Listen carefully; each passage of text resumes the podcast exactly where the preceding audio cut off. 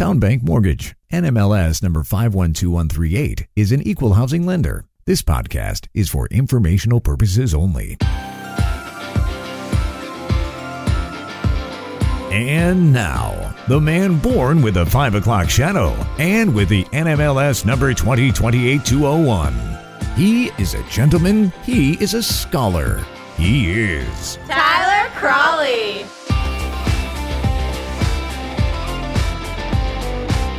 Well, I think we all know what the big story of Wednesday was.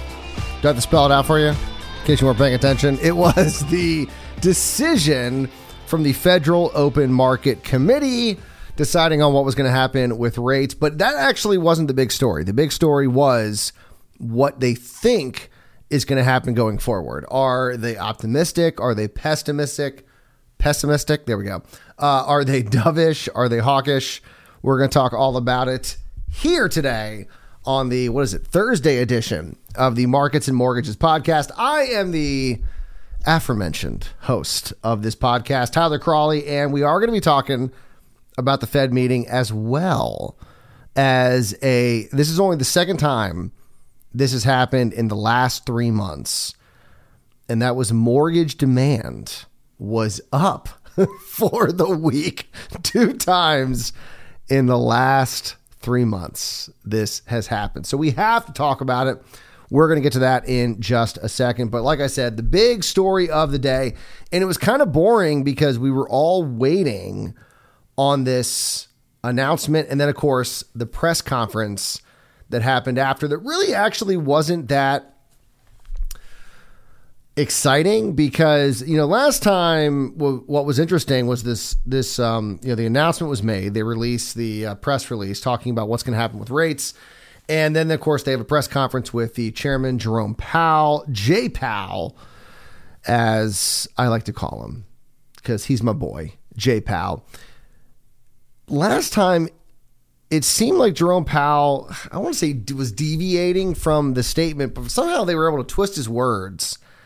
And there was this idea that there was going to be some major pivot that may be happening, or I, I don't know. They, I was reading the press release, and it didn't seem like the headlines I was seeing lined up with what they were saying. And in this case, maybe they were aware of that.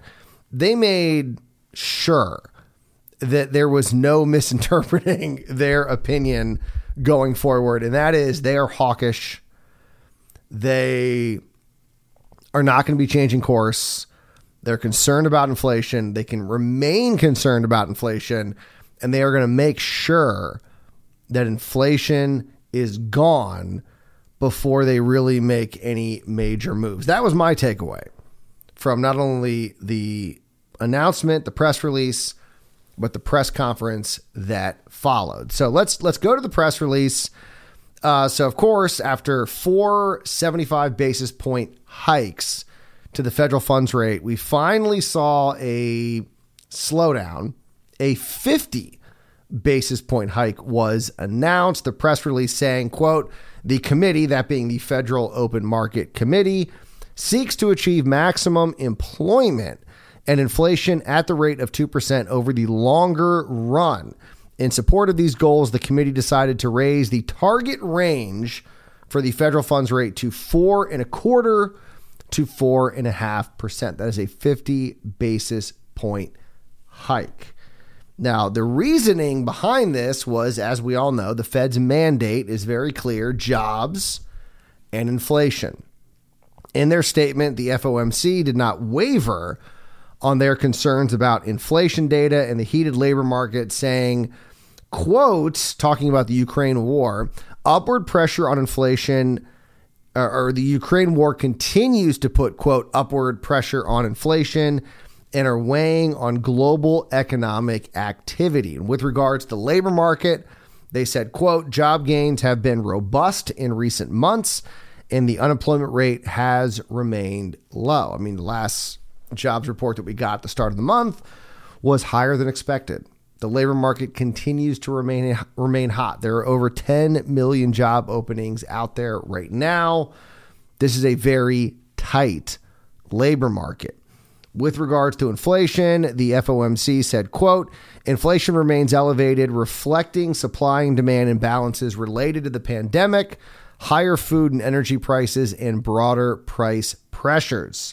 The committee is highly attentive to inflation risks. So they made it very clear that they are worried about inflation. They are not convinced that these two good inflation reports that we've seen over the last two months with regards to the CPI. Of course, remember, the Fed doesn't really look at CPI, they look at PCE.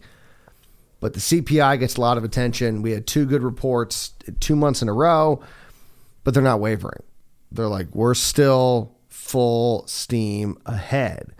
The, FO, the FOMC's summary of economic projections was not optimistic. I'll put it uh, bluntly. They were very hawkish. They are not optimistic about a return to normalcy, a sort of pre pandemic norm, or at least what was norm for the last decade or so, where we were looking at a very, very low federal funds rate, low inflation. They are not seeing that moving forward. In fact, the meeting participants believe the federal funds rate will remain above 3% through 2025. Real GDP growth will stay under 2% through 2025, and inflation will remain above the target 2% rate through 2025. So, like I said, pessimistic from a from a position of things being sort of normalized, hawkish with regards to what they plan to do to attack that. So, getting into the, the specifics, uh, the meeting participants believe it will hit a peak. That is the Fed funds rate will hit a peak of 5.1% next year. So, right now they're at four and a quarter, four and a half. They believe we will reach our peak at just over 5% in 2023 and will remain above 3% through 2025. Now, with regards to inflation, they do believe if you're looking for a silver lining, here it is. They do believe that inflation has peaked, but it will remain elevated. They think it will remain above 3% through 2023, 2.5% in 24, and will remain above 20% through 25. I think they said 2.1% on average through 2025. So the Fed funds rates can remain elevated, at least from the pre pandemic norms. Uh, inflation will remain above the target rate. And as I mentioned, GDP, they believe real GDP will end the year 2023 and 2022, by the way, this year and next year, up about 0.5%, half a percent. They believe it will rise 1.6% in 2024 and then 1.8% in 2025. So they are um, projecting that we are going to have inflation, I guess, well above the growth rate, which is definitely problematic. That's not optimism, that is realism. They are giving us real numbers on what they think is going to happen over these next three years. And this was an indicator to a lot of people that they're not convinced that inflation is going to fall rapidly, that we're going to be back to the target rate very soon. And this will then allow them to start lowering rates. I don't want to say rapidly, but at a quicker pace. That is not what this report said. That is not what Jerome Powell said at the press conference. He was pretty much on point saying, look, these are our projections. This is what we think is going to happen. We're still very concerned about inflation. I mean, even if you look at the CPI report, 7.1%, we're above 7%. That's more than three times what the Fed's target rate is.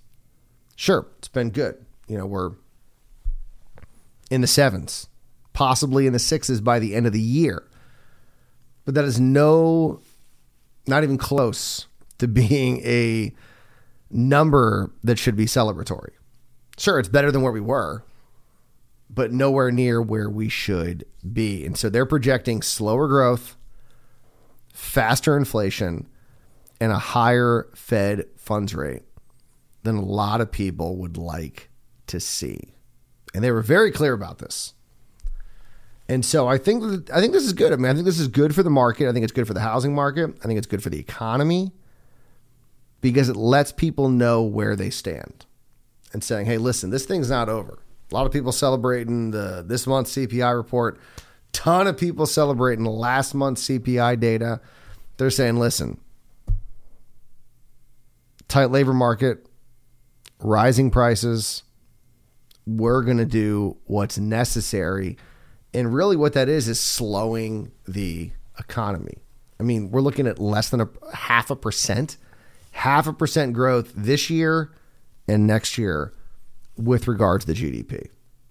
They're being real, they're giving us real numbers. That's the reality of the situation not pulling any punches. Here's where we are with regards to the economy and moving forward. So, a lot of people weren't exactly happy with this. I kind of was because I think it's saying, hey, listen, we're going to do what's necessary. Because I was doing some research yesterday morning looking into what Volcker did. And one of the big mistakes that Volcker made, you know, Volcker's looked at as sort of being the guy that tamed inflation, but people forgot that he blinked in early 79. You know, there was a march on Washington by farmers. They were concerned about rising rates. It was impacting their business model. They marched on Washington. Volcker blinked, a lot of political pressure, both sides of the aisle. He blinked, and inflation moved higher. And then he had to get tough. And Powell has reminded people of that. And he said, listen, we're not going to do that.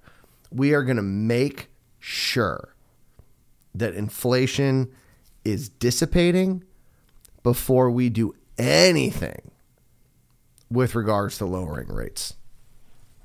And so I think this is what the markets needed to hear, in all honesty, putting things in perspective. So all in all, you know, not not not that surprising, at least for people that are following the situation. Might have been surprising to people that were hoping for more of a dovish stance. But for those that pay attention, like me, like you, not that surprising. Powell's being a realist, saying, listen, we're, we're going to fight this. And we are going to make sure that we have killed inflation before we start getting close to easing with regards to rates. So that was the big story yesterday.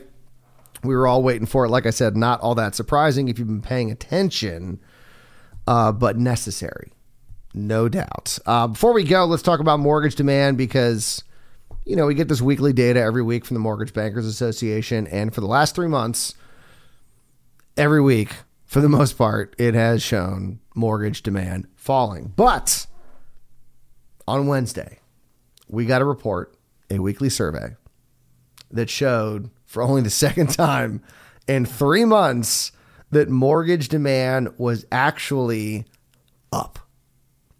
It was actually up for the week. Uh, total demand was up 3.2% for the week ending December the 9th, according to once again the Mortgage Bankers Association.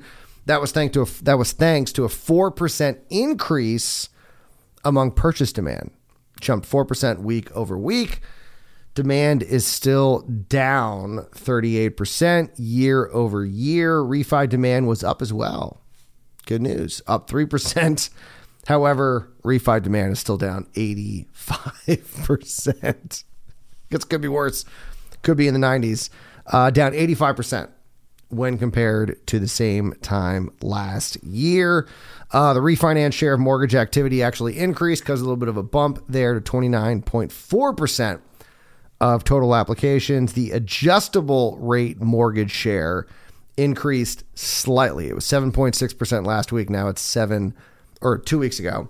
Last week it was 7.7% and mortgage rates for the first time in a month increased, but barely. I mean, I don't know if you can call it. It's it's like a rounding error. So the 30 year fixed increased one basis point. So three weeks in a row, we saw rates fall almost, I think, just around 75 basis points. And then this week or last week, they were up one basis point. so threw a monkey wrench into those plans. Uh, they had them at 6.42%. Once again, that's the Mortgage Bankers Association. That's not Town Bank. That's not what I'm quoting you. That's what the Mortgage Bankers Association had rates at last week. Rates are now up 312 basis points from one year ago. The 15 year fixed increased to 5.92%, and the 5 1 arm decreased to 5.58%. Joel Kan, economist over at MBA, was slightly optimistic for the next year, despite all of this data showing some dismal numbers. He said, quote, the ongoing moderation in home price growth, along with further declines in mortgage rates, may encourage more buyers to return to the market in the coming months. As someone in the mortgage biz, let's hope so. Keep my fingers crossed on people coming back to the mortgage biz. That would be good. I would like to see that.